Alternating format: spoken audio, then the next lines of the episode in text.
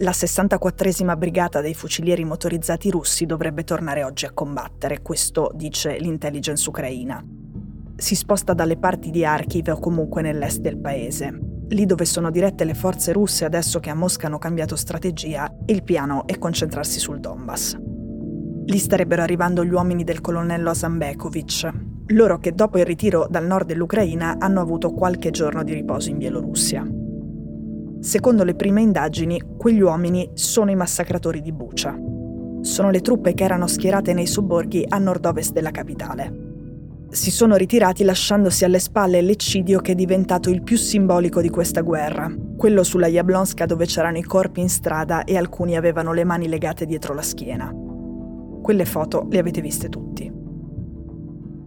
Le facce del colonnello e dei suoi soldati sono facce orientali, hanno gli occhi stretti e obliqui, come quelle dei soldati russi che, secondo il racconto dei testimoni, hanno fatto irruzione nelle case di Bucha. Sono Cecilia Sala e questo è Stories. C'è una foto di questi soldati e un selfie di gruppo in cui sorridono e uno ha in mano la loro bandiera, quella bianca, azzurra, verde e rossa, che è la bandiera di un posto molto lontano da noi e molto lontano dall'Ucraina. È la bandiera della Repubblica di Yakusha, una delle 85 realtà amministrative della Federazione russa.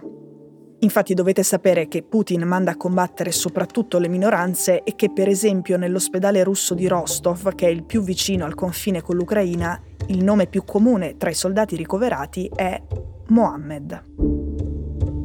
La Yakusha è all'estremo oriente della Russia ed è la regione più grande del mondo. 3 milioni di chilometri quadrati, cioè 10 volte l'Italia.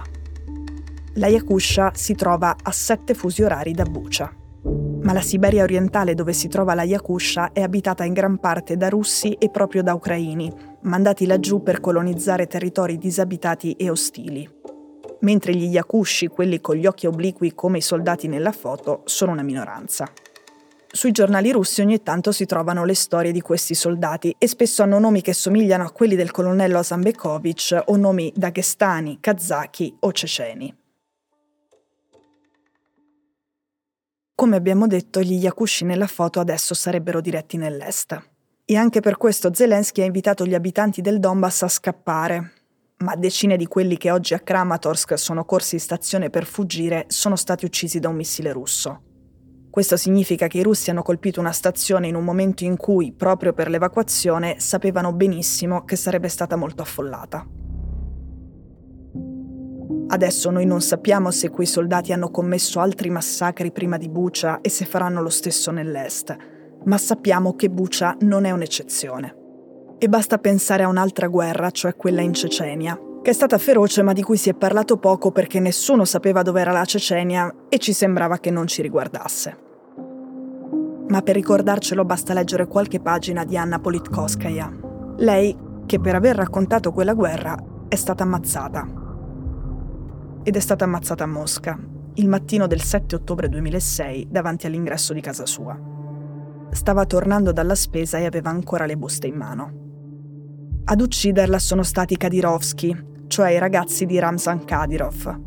Lui oggi è il leader ceceno ed è il più fedele alleato di Putin e di lui abbiamo già parlato nella puntata Kadyrov e i feroci.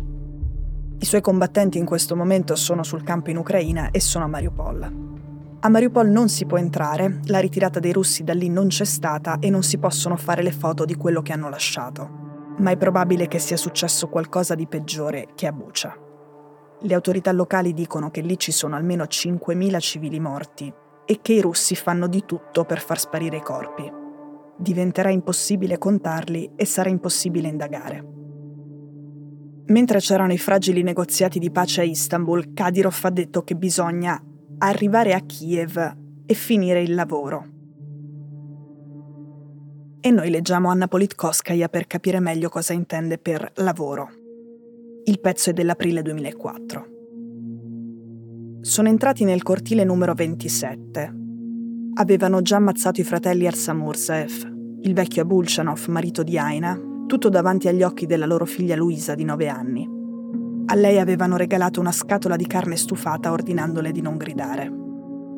avevano ucciso anche Stamirov, di un anno, insieme alla mamma al nono mese di gravidanza, insieme al padre e al nonno. I testimoni raccontano che dopo aver ucciso, i carnefici brindavano con la vodka che si erano portati dietro sui mezzi blindati. Questo è il racconto di un massacro compiuto in un sobborgo di Grozny, in Cecenia. Non è diventato famoso come Bucha oggi, ma quel massacro era stato uno dei tanti come Bucha, che è un metodo e non un'eccezione.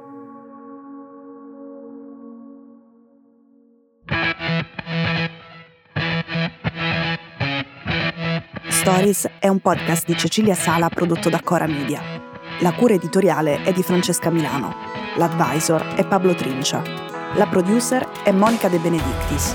La post-produzione e il sound design sono di Daniele Marinello. La sigla e la supervisione del suono e della musica sono di Luca Micheli.